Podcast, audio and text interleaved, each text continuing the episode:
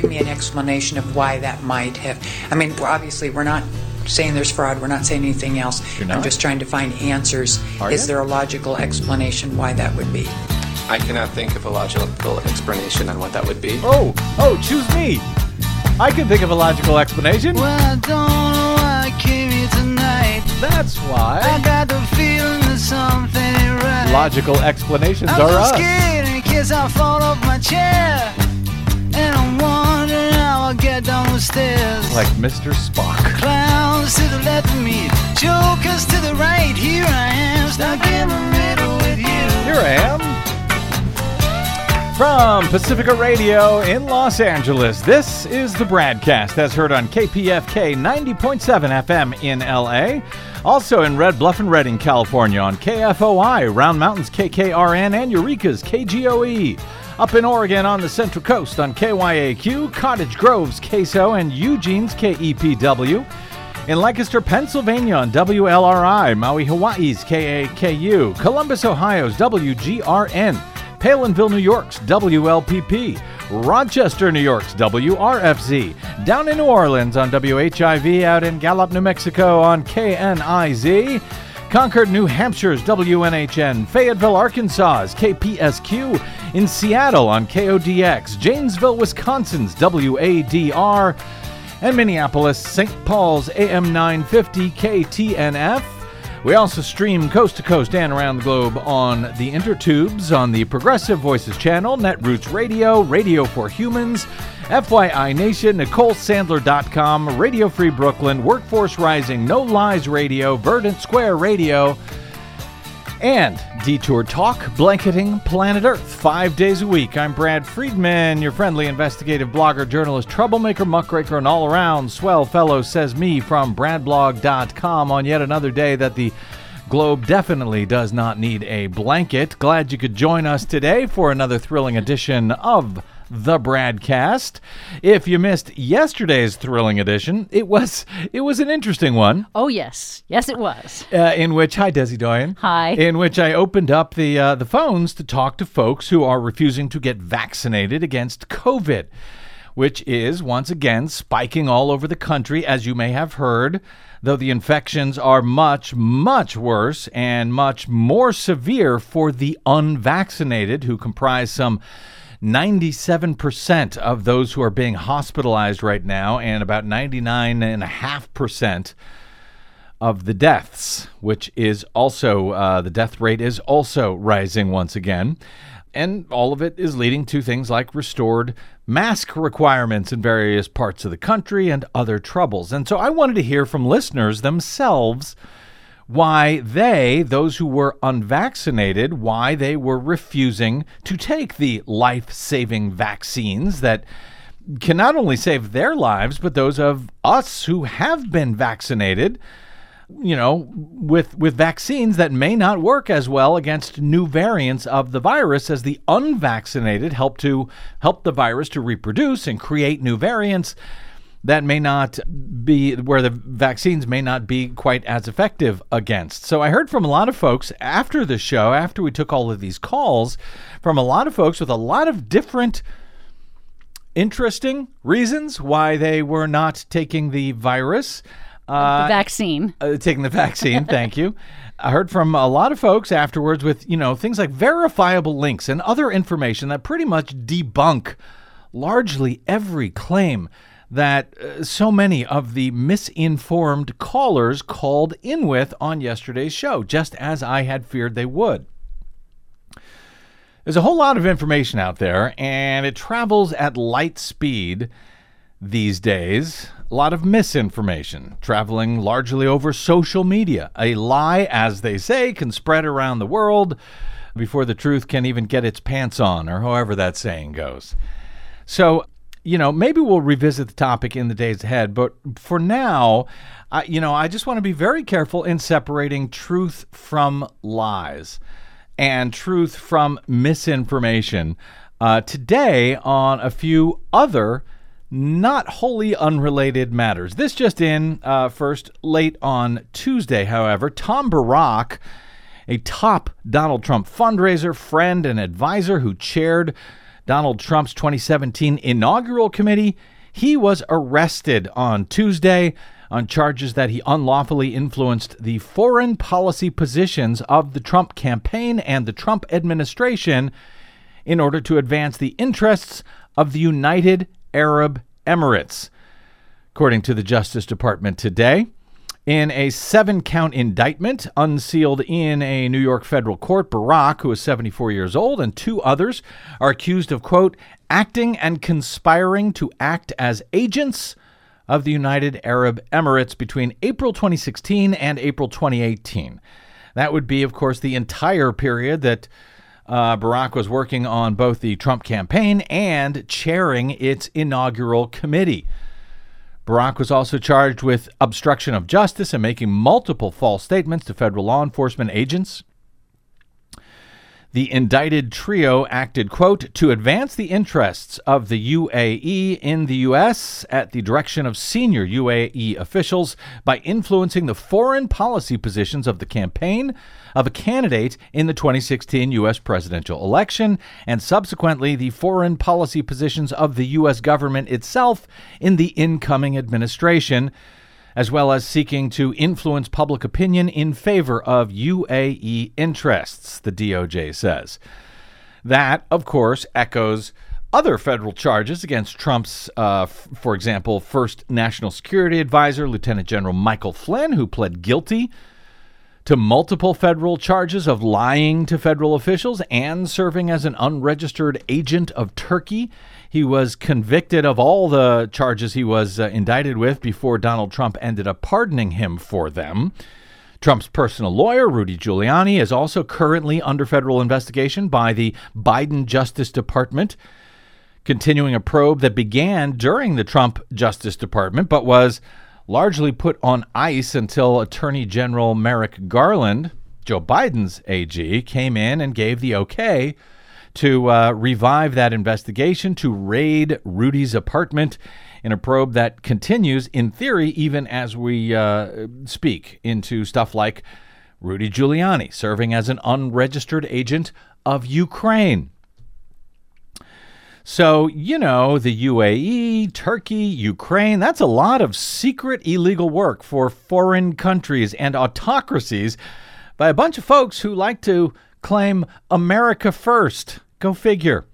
So, uh, hopefully, the accountability will continue. There is a lot more to go, I would argue, and a lot of dirty Trump officials and associates who need to be brought to justice by Joe Biden's DOJ under the direction of Attorney General Merrick Garland.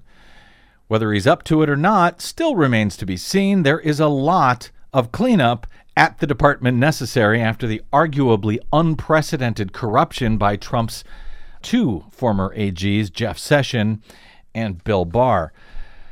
Attorney General Merrick Garland on Monday formally prohibited federal prosecutors from seizing the records of journalists in leak investigations, with limited exceptions, reversing years of department policy.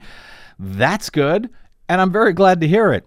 The new policy largely codifies the commitment that Garland had made in June when he said the DOJ would abandon the practice of seizing reporters' records as part of efforts to uncover confidential sources. The policy aims to resolve a politically thorny issue that has long vexed DOJ prosecutors trying to weigh the media's First Amendment rights against the government's desire to protect classified information. Garland wrote in his memo The United States has, of course, an important national interest in protecting national security information against unauthorized disclosure, but a balancing test may fail to properly weight the important national interest in protecting journalists from compelled disclosure of information revealing their sources, sources they need to apprise the American people of the workings of their government. Well, that is all very good.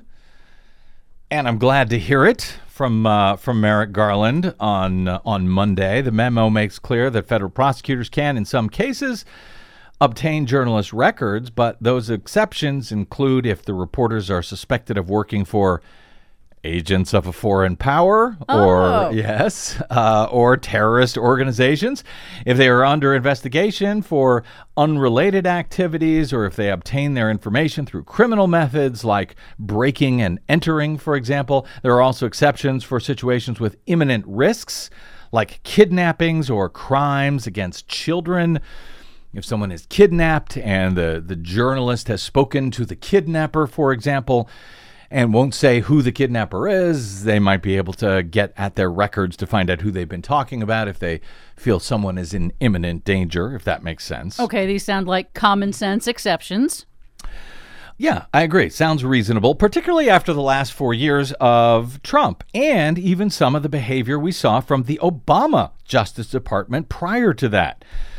Garland was apparently moved to act following the outcry over revelations, which we noted some weeks ago on this program, that the department during the Trump administration had obtained phone, text message, and email records belonging to journalists at the Washington Post, at CNN, at New York Times.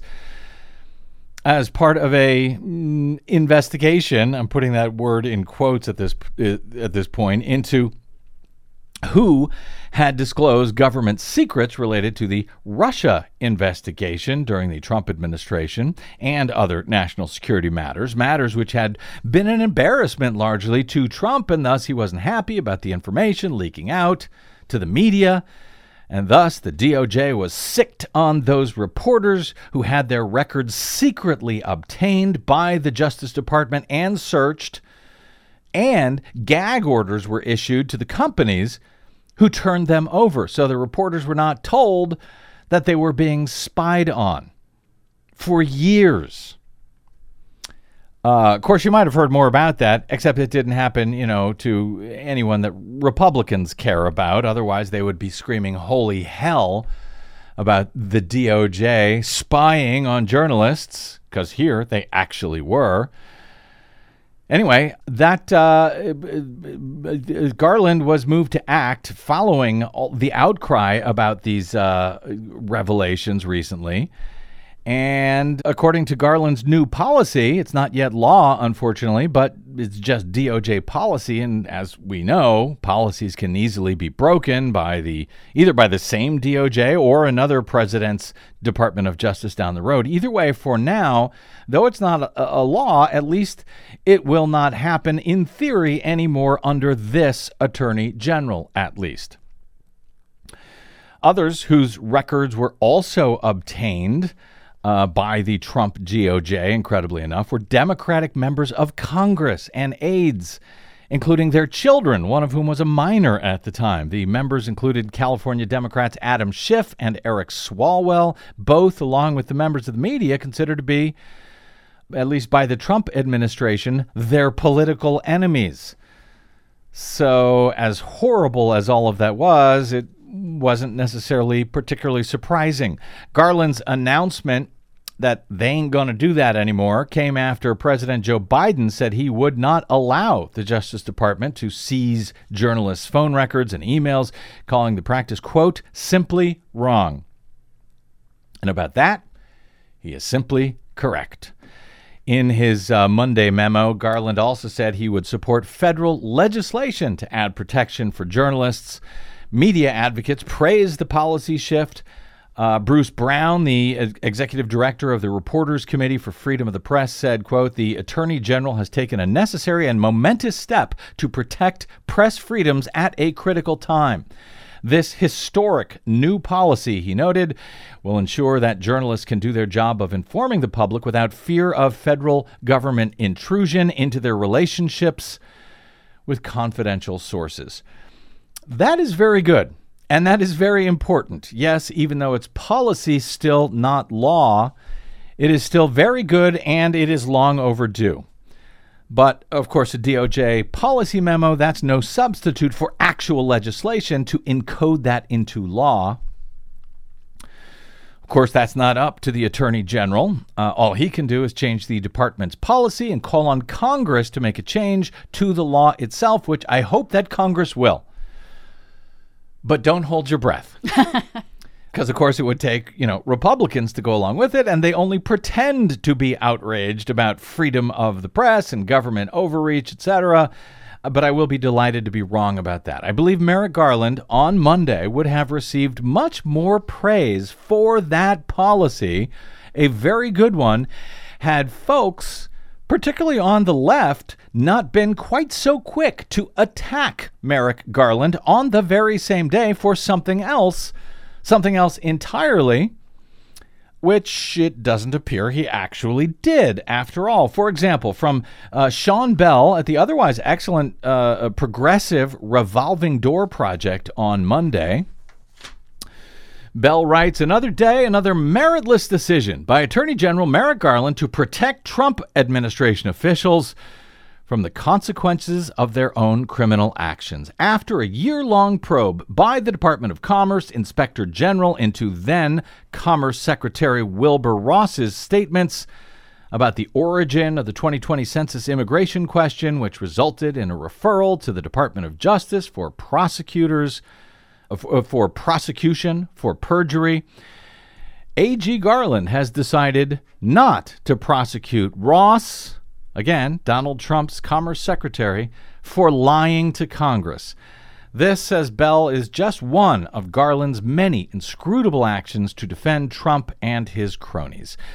Bell and the Revolving Door Project, in, in making their argument, they go on to say that since his nomination, the Revolving Door Project has continually expressed concerns about President Biden's appointment of Merrick Garland to serve as the top government attorney since taking office.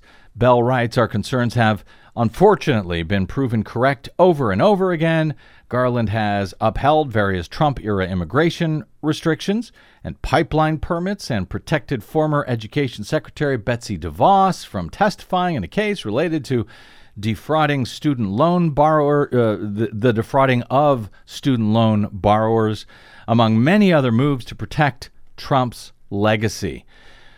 Bell charges in one of his most concerning actions, Garland chose to defend Trump in the defamation lawsuit filed by E. Jean Carroll, who accused Trump of sexually assaulting her in the late 1990s. Bell describes these decisions and others as abhorrent moves to preserve Trumpism. And of course, I don't know if that's why Garland has made some of these inscrutable decisions. Uh, I've spoken to experts who say it's not about necessarily preserving Trumpism, but preserving independence uh, for the executive branch and of the DOJ, and the to to retain the right to do some of the things that Trump did, but on a less criminalized scale. They may wish, for example, to defend the president in a legitimate matter as opposed to defending a president who defamed a woman who claims to have uh, uh, been raped by him decades earlier, who would then eventually become president and, yes, defame her anyway, it's it's above my pay grade to understand at least yet if the DOJ felt they had to continue that case in order to not lose the ability in the future to defend the president on a legitimate matter. I don't know. So I too join Bell and Revolving Door here and the many progressives who have expressed befuddlement at some of Garland's decisions, but at least on this matter, on the matter of Wilbur Ross, on declining to prosecute Ross for lying to Congress, it was not Garland's DOJ who made that decision at all. It was Donald Trump's. Along with the decision to decline prosecution of at least four other cabinet, uh, top cabinet uh, officials, cabinet secretaries, who were also referred to the DOJ for criminal prosecution during the uh, Trump administration including Trump's Interior Department Chief Ryan Zinke, Trump's uh, Health and Human Services Secretary Alex Azar, Trump's Veterans Administration Chief, Trump's Transportation Secretary Elaine Chao, who happens to be Mitch McConnell's wife. All an unprecedented number of criminal referrals for prosecution from federal investigators, and seemingly an unprecedented number of declinations by the Trump Department of Justice who decided to not bring charges despite the criminal referrals from federal inspectors. How did this happen? How did it? Well, we know how it happened that they declined to charge these people, but how did this happen that on Monday, Merrick Garland was attacked from everywhere, at least from the left, for not being willing to bring charges against Wilbur Ross and allowing him to, you know, get away with, well, if not murder, at least lying to Congress? Well, it happened because the story was originally misreported by at least two news outlets, apparently. In making his argument on Monday at the Revolving Door Project, Sean Bell links in his first paragraph to a story at Government Executive, which is a legitimate media site uh, that many on the left were citing with outrage on Monday when they were just uh, furious about what Merrick Garland was doing. Here's the lead of the Friday story at Government Executive. The Biden administration has declined to prosecute former Trump administration officials, including former Commerce Department Secretary Wilbur Ross, after an inspector general confirmed they provided false testimony regarding the origins of the proposed citizenship question on the 2020 census. The Commerce Inspector General launched its probe in 2019 following a request from lawmakers, but said in a letter that that Ross and other officials played a substantive role in proposing the addition of the citizenship question to the census after Ross had said no, he had nothing to do with it. It was all a request from the Department of Justice. The proposal sig- caused significant controversy, as critics said it would later deter non citizens from participating in the count at all, and it was eventually struck down by the Supreme Court. Uh, Supreme Court. But Ross, Gov exec, uh, exec reports, twice told Congress that the addition of the citizenship question was based solely on a request from the Justice Department. He had nothing to do with it, he said. But the IG found that Ross, quote, misrepresented the full rationale and in fact did have something to do with wanting to add that question. In other words, Ross lied to Congress. He lied twice. That is illegal and likely would result in you or me being prosecuted for doing so. Ross and the others, the other four uh, secretaries, it appears, they're currently all off the hook unless the DOJ changes their earlier decision. The government executive news site notes Justice did not respond to an inquiry into why it declined prosecution. Even though, in their subtitle for this story, they charge, quote, investigators verified that former Commerce Secretary Wilbur Ross misled Congress, but the Biden administration said it won't pursue prosecution. But at that point, when they initially posted the story on Friday, the Biden administration hadn't said anything to government executive. As they say in their own story, Justice did not respond to an inquiry as to why it declined prosecution. Now, AP made a similar mistake.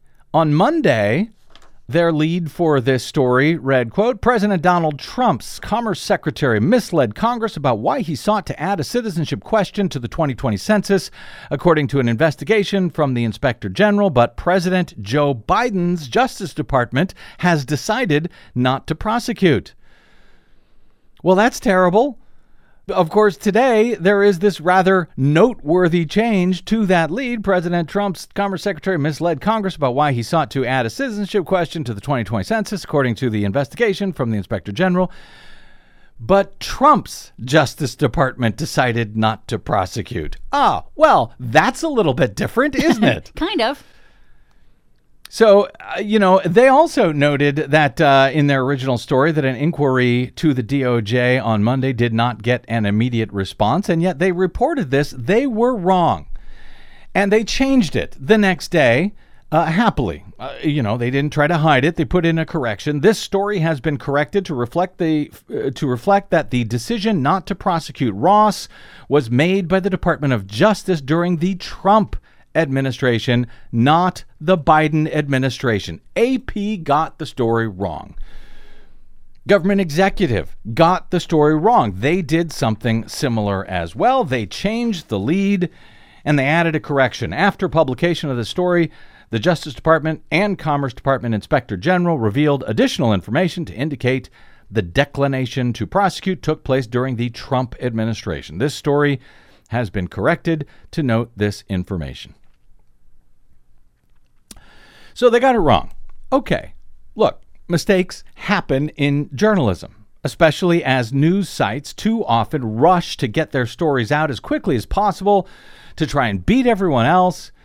But at least when they happen, responsible news organizations issue transparent corrections, as both AP and government exec each did. For the record, uh, at least uh, as of just before airtime, the Revolving Door Project has not added a correction to their story. I'm hoping that they will. But uh, I believe my point in detailing all of this for you is that our outrage culture has just become so insane and so hair triggered that anything we find that justifies our preconceived biases, in this case, Merrick Garland is doing a terrible job, well, that appears to be enough to lead many folks, sadly now, on both the right and the left, to declare outrage about stuff even before we understand the full story. Mistakes happen and responsible news organizations will correct in a timely, transparent manner, as uh, both of those two I cited did. But geez, people, chill the F out, please. There's plenty to be concerned about at Biden and Garland's DOJ. This just doesn't happen to be one of them. At least not yet. I don't know what it will take to uh, change the decision by the Trump administration and decide to prosecute these people after all. I don't know if that is easily done, if they can do that. I would like to see them do that. And if they refuse with no good reason, then sure, give them hell. But, you know, at the very same time that all of that was going on, a policy that progressives have long called for to protect journalists from harassment secret harassment and being spied on, well, that was put in place by the attorney general.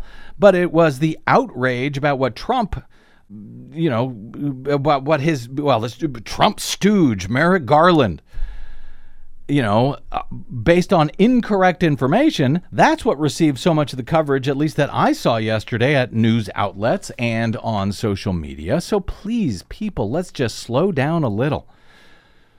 Get the story right before going off half cocked.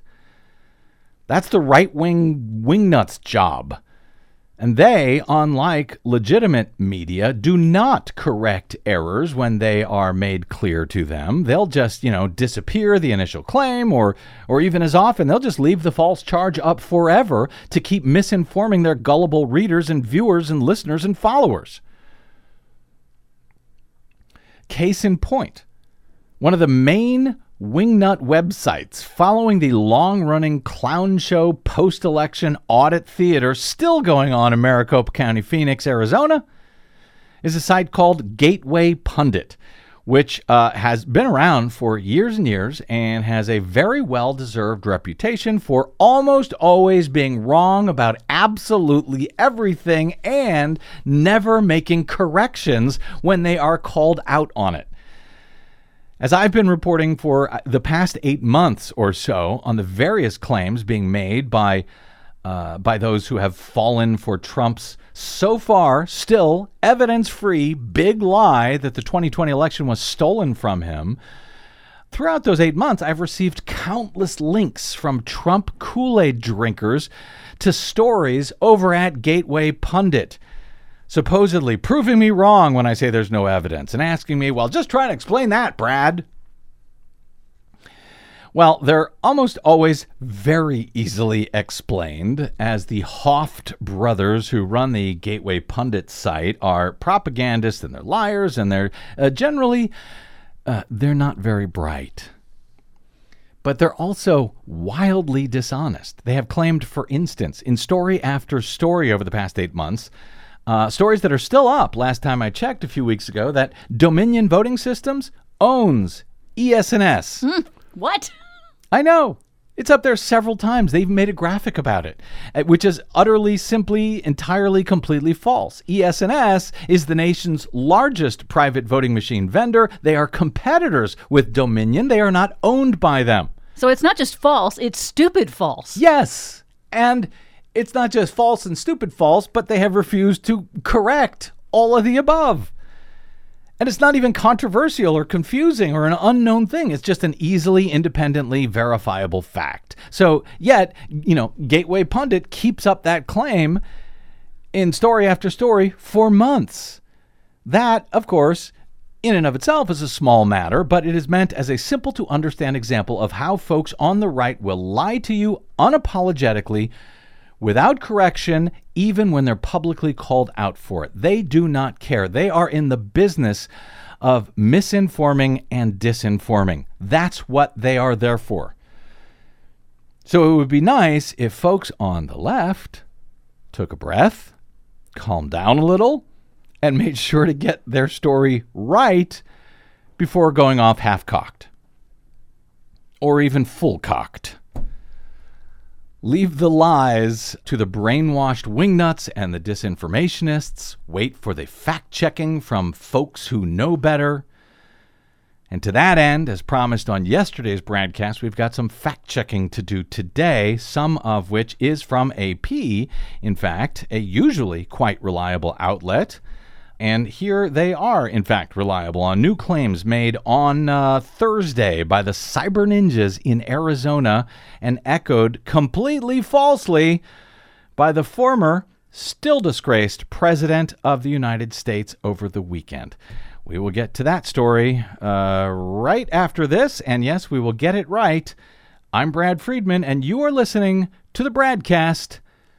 You're welcome.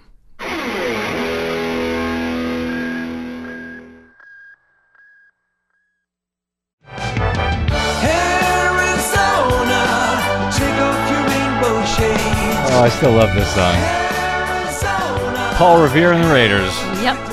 Welcome back to the BradCast. Brad Friedman from BradBlog.com. So, on yesterday's show, I detailed the new analysis of every county in Arizona that was compiled by AP uh, based on public records requests from county officials, both Democratic and Republican alike, as well as Republican State Attorney General, Republican State Attorney General Mark Brnovich revealing from these records requests that there were fewer than 200 even potential cases of voter fraud in the state of Arizona last year currently under investigation. Most are unlikely to lead to charges. There have only been to date four indictments of people attempting things like double voting, usually for a spouse or a dead relative. Two of the indictments that we have are against Democrats, two are against Republicans so far in the entire state out of more than 3.4 million votes cast across across Arizona in last year's presidential election. In short, nowhere near the massive, widespread voter fraud that would have been needed to give Joe Biden his 10,400 vote victory in Arizona last year. At least not by voter fraud, retail voter fraud of, you know, people s- sneaking an extra vote in somehow. Of course, none of that has kept Donald Trump or his happily duped supporters from pretending, maybe even convincing themselves, that the election was stolen from him in Arizona and several other swing states, despite the complete dearth of evidence to support the claim. Even, yes, from all of those stories at Gateway Pundit and the uh, idiot Hoft brothers. Of, of course, it's not for lack of looking by the idiot Hoft brothers and many other idiots. As you know, Republicans in the Arizona State Senate have hired a company with no experience in elections whatsoever, other than to post false conspiracy theories about them being stolen. They have a lot of experience media. in that, They definitely. do. But they were hired to carry out this post election forensic audit in Maricopa County, Phoenix, Arizona. The head of that company, a guy by the name of Doug Logan, he is the CEO of Cyber Ninjas. uh, who was contracted to uh, oversee this audit, he testified last Thursday about some of the findings that the group has made to date in their secret, non public so called audit of all of Maricopa's 2.1 million ballots that were cast last year. He testified uh, before a couple of, uh, how, uh, of, of uh, state senators, Republican state senators, who had kicked off this entire fine mess. The audit and was initially scheduled for about three weeks, has now gone on for at least three months and counting as it continues, with Logan offering an update to Republican lawmakers in the state Senate la- late last week. Almost all of it, you will be shocked to learn, was nonsense and comes from someone who clearly has no idea how actual elections actually work. Here's an example Cyber Ninja's CEO Doug Logan giving his report to Republicans in the Arizona State Senate on Thursday. Um, so, for example, we have 7,000 74,243 mail in ballots um, where there is no clear record of them being sent. And just to be clear, um, here in the state of Arizona, there's, there's uh, EV 32s and EV 30, 33s. EV 32s is supposed to give a record of when a mail in ballot is sent, and an EV 33 is supposed to give a record of when uh, the mail in ballot is received. And so there should be an equal, you know, there should be more EV 32s, more sent out than there are that, that are received. Specifically with these, we also we can tie them to a specific individual that was mailed to. And so we have 74,000 where we have them came back from individuals where we don't have a clear indication that they were ever sent out to them. That could be something where, where documentation wasn't done right. There was a clerical issue. There's not proper things there.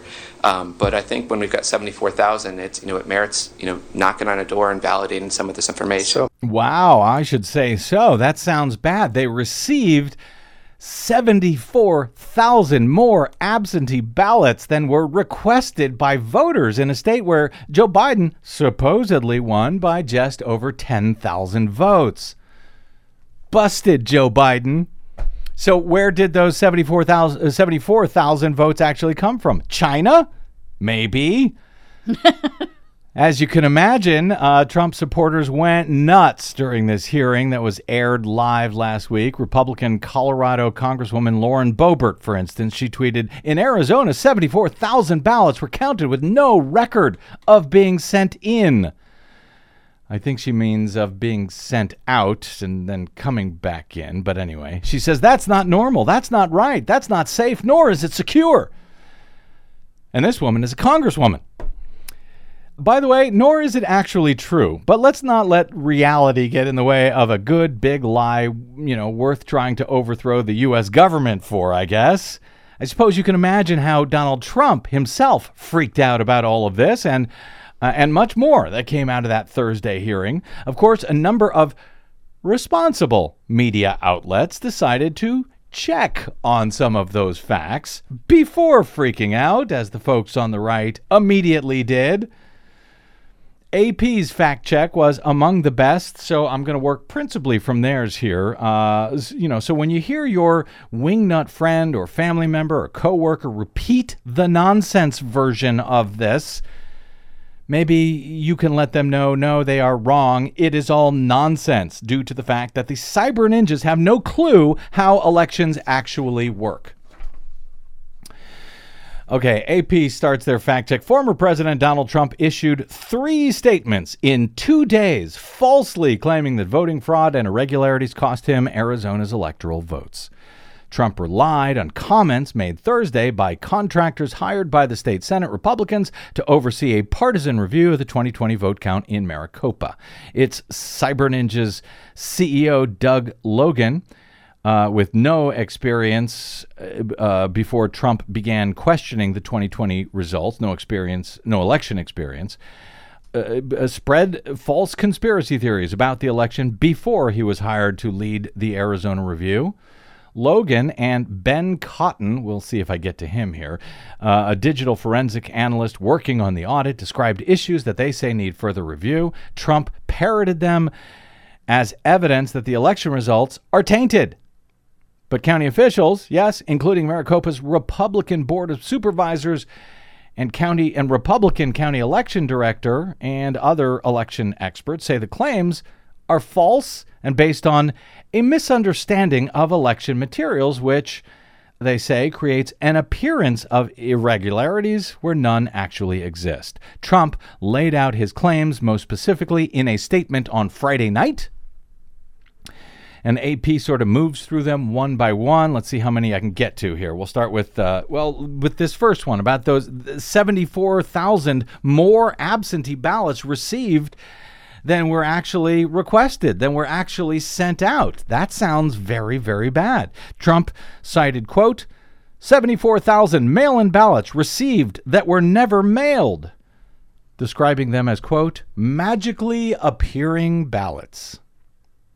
Don't laugh. well. AP notes, uh, no. There were no magically appearing ballots. Trump is alleging that the number of filled out ballots received in the mail by election officials exceeded the number of people who had asked earlier for mail in ballots by 74,000. But they say that's not at all what happened. The claim mischaracterizes reports created for political parties to track who has voted early so they can target their get out the vote efforts. As CNN explains in their own fact check, the county stops updating the requested ballots list known as EV32. I think EV stands for early votes. After the last day that people can request a mail ballot. That was October 23rd in this case. So ballots cast early and in person after October 23 and before Election Day those are included on the submitted ballot lists known as EV33. But there's a whole bunch of people, in this case about 74,000, who do not have a corresponding item on the EV32 requested ballot list.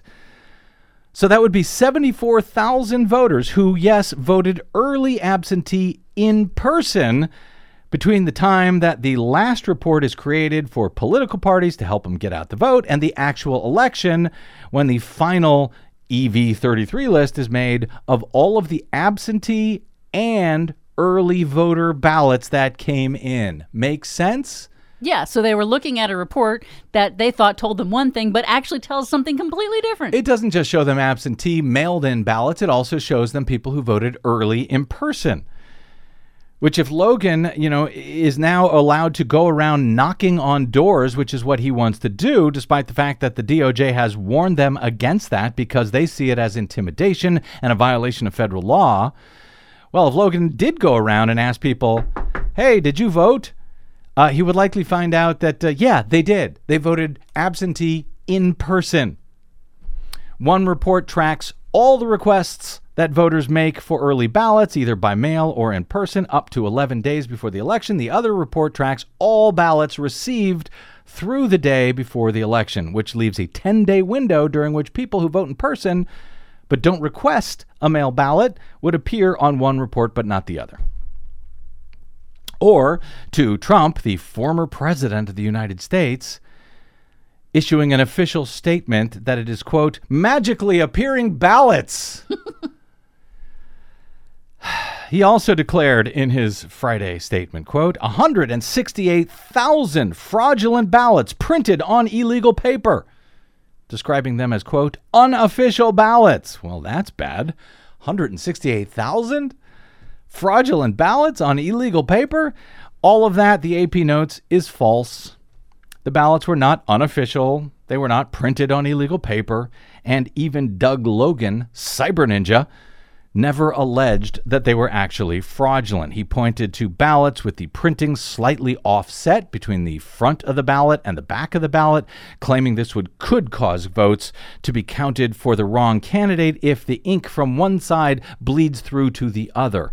He said the alignment issues were mostly from the polling place ballots, which are printed ballot on demand uh, on site he said there was about 168,000 ballots that were cast that way out of 2.1 million in Maricopa. The overwhelming majority of Arizona voters, about 80% of them, cast ballots by mail, which are printed in professional facilities and are lined up properly.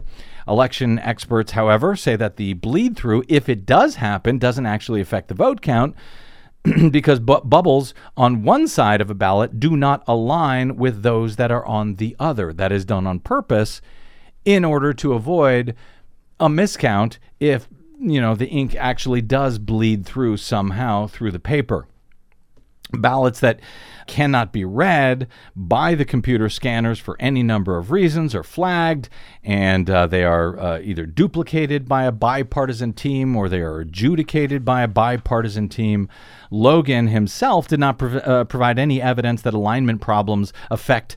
Uh, affected the vote count in Maricopa, and he said the issue simply needs more analysis. Or, as Trump falsely said, and his followers dutifully, if falsely repeated, 168,000 fraudulent ballots were printed on illegal paper.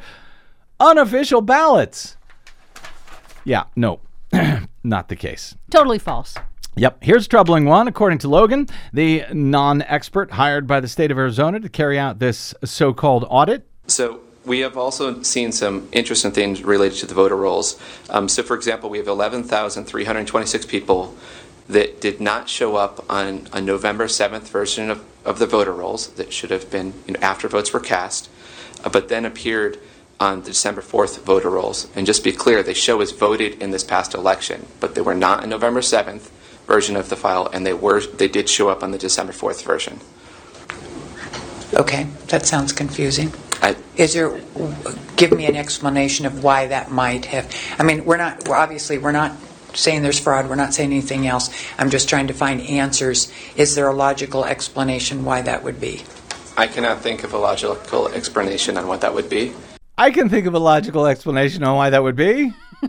oh, oh, ask me, ask me. I can do it. I know. Uh, of course, Trump can't explain it either.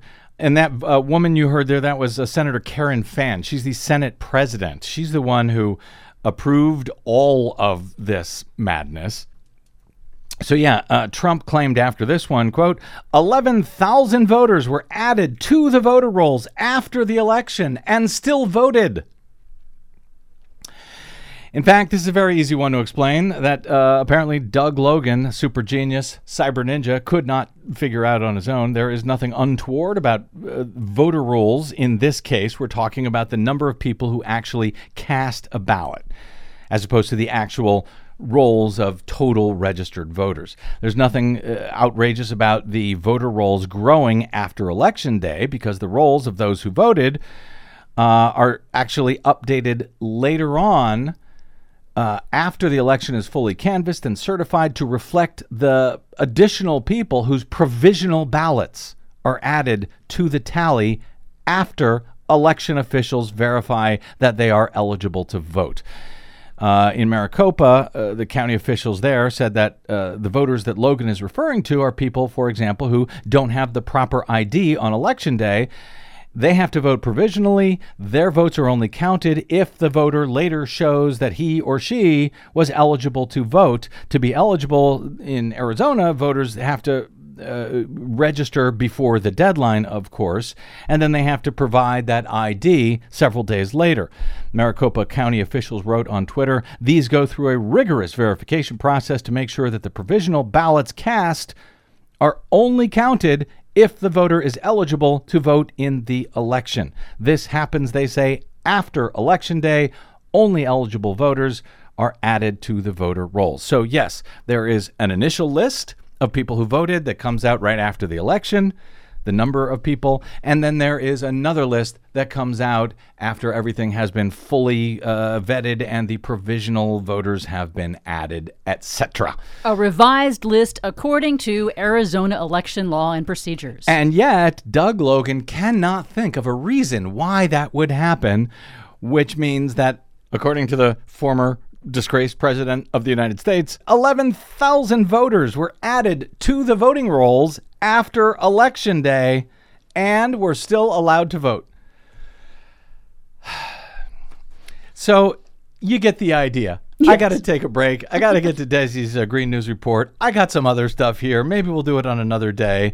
But clearly, these guys have no clue what they are doing, and it doesn't matter. And the President of the United States is happy to echo and parrot and make even worse the nonsense that they are saying.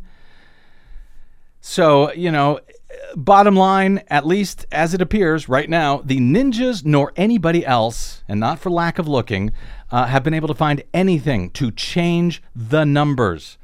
To change the numbers showing that Joe Biden won by more than 10,400 votes in the state of Arizona. But hey, just a few more months and a few more millions of dollars raised from all the suckers out there, and maybe you'll finally be able to stop the steal. Green News Report is next. I'm Brad Friedman.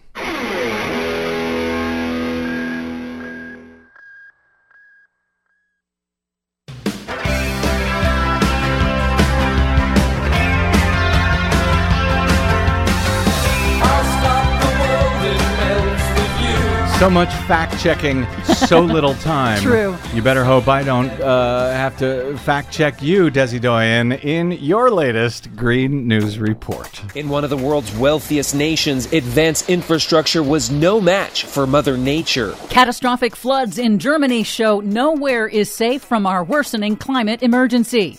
Parts of Amazon rainforest now emit more CO2 than it absorbs. Plus, The NASA study predicts flooding will sometimes occur in clusters lasting a month or longer in the 2030s. high tide flooding hit a record in the U.S. last year. NASA warns it's going to get much, much worse. All of that moon wobbling and more straight ahead from BradBlog.com. I'm Brad Friedman. And I'm Desi Doyen. Stand by for six minutes of independent green news, politics, analysis, and snarky comment.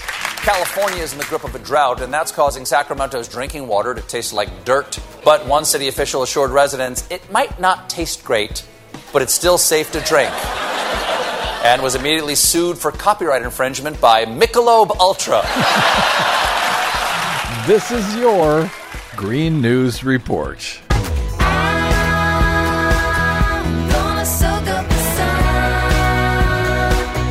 Okay, Desi Doyen, boy, howdy, you are right. Nowhere is safe. What an horrific sight we all saw in Germany last week. Yes, it was. As we go to air, nearly 200 are confirmed dead in catastrophic flooding in Germany, Belgium, and the Netherlands as rescuers search for hundreds that are still listed as missing. Days of torrential rain triggered wildly destructive flash floods that swept away buildings, destroyed communications and transportation, and displaced thousands. German officials say the historic floods far exceeded the conditions that their flood control systems were designed for and exposed flaws and gaps in the country's emergency alert systems. The disaster hit just days after the European Union announced its ambitious roadmap to cut carbon emissions that cause dangerous man made climate change, and the floods have pushed climate action to the front of national elections to replace retiring Chancellor Angela Merkel. Good. The influence of man made climate change in this specific event will take time to determine, but the floods are just the latest in a wave of extreme weather disasters around the world, including record heat and forest fires in Russian Siberia, and Canada and the U.S. West grappling with historic drought and record smashing high temperatures that cooked fruit on trees. In the U.S., fire crews are battling more than 70 major fires. Oregon's bootleg fire, the largest in the U.S. so far this year, has burned more than 530 square miles and is so hot that it is disrupting the atmosphere. In California, utility giant Pacific Gas and Electric announced that its aging equipment may have sparked the Dixie Fire. May, are those people still in business? Experts say the wave of extreme disasters shows that even the world's richest nations are not prepared for cascading consequences of climate change, underscoring the need for governments to move quickly on adaptation projects to build infrastructure resilience against intensifying extreme weather disasters, even as they also cut greenhouse gas emissions. Here's Penn State University climate scientist Dr. Michael Mann in an interview with Democracy Now! uh, the fact that we're in both of these countries right now are witnessing the devastating impacts of climate change really drove home the point uh, that we have to act now. Dangerous climate change is here. Catastrophic climate change is here. And at this point, it's a matter of how bad we're willing to let it get. Oh, I fear we are willing to let it get much much worse. Well, those consequences are arriving earlier than predicted. New research published in the journal Nature shows that parts of the Amazon rainforest in South America now emit more carbon dioxide than they absorb, primarily caused by deforestation, fires, and global warming. Let me repeat that. They now emit more carbon than they absorb. The Amazon used to be our carbon sink. It would keep us safe. It would suck up all the carbon. Now it's putting off more than it is taking in. NOAA announced that sunny day flooding, or routine flooding at high tide, hit a record along U.S. coasts over the last year due to rising sea levels. And NASA, in a new first of its kind study, warned that a natural shift in the moon's orbit around the Earth, combined with rising sea levels, will cause high tide flooding to jump 5 to tenfold in the mid 2030s, hitting some areas near daily. Now, of course, that would happen whether there was climate change on Earth or not. This is just making it all much, much worse, correct? Yes. But there is some good news. Good. The nation of Greenland has suspended all oil exploration because of climate change, with its environmental minister explaining, quote, "The future does not lie in oil. The future belongs to renewable energy, and in that respect, we have much more to gain." Nice. Finally, in that Democracy Now! interview, Dr. Mann says there is hope in taking action. There is still time. Uh, don't let the doomers convince you it's too late to do anything about climate change. That leads us down the same path of inaction as outright denial. And the forces of inaction would love nothing more than for environmental progressives to remain on the sidelines because they're convinced it's too late to do anything. It isn't too late, but we have to act, and we have to act now. Oh, it's too late. For much more on all of these stories and the ones we couldn't get to today, check out our website at greennews.bradblog.com. Find, follow, and share us planet-wide on the Facebooks and the Twitters at Green News Report. I'm Brad Friedman. And I'm Desi Doyen. And this has been your Green News Report. And it's too late, baby, now it's too late. Too late. Now, I just want to say Too for the late. record that Too I late. that, that this was your choice for too a late. song. It was too late. It's all too It's late. not Might too as well late. give up on everything. And I do want to add one other quick thing uh, that there are now 80 major fires that fire crews are fighting in the United States, not 70. oh, you're fact Um, checking yourself, eh? Yes, yes, I am. But actually, it's it's just because they've gotten so much bigger, Yeah. and there have been so much more of them since then. Not good. Thank you very much, Desi Doyen. Thanks to all of you for spending a portion of your day or night with us. If you missed any portion of today's program, download it, share it with your friends, family, and enemies alike at bradblog.com for free. While you're there, please consider stopping by bradblog.com slash donate, where I'm sort of celebrating my birthday this week, even though my computer, yes, is Still melting Still down. Yes, working on it. Drop me email if you like. Maybe I'll get it someday at bradcast at bradblog.com and on the Facebooks and the Twitters. I am the Brad Blog. I'll definitely see you there. Uh, until we see you here next time, I'm Brad Friedman. Good luck, world. It's not too late to turn this ship around, to sail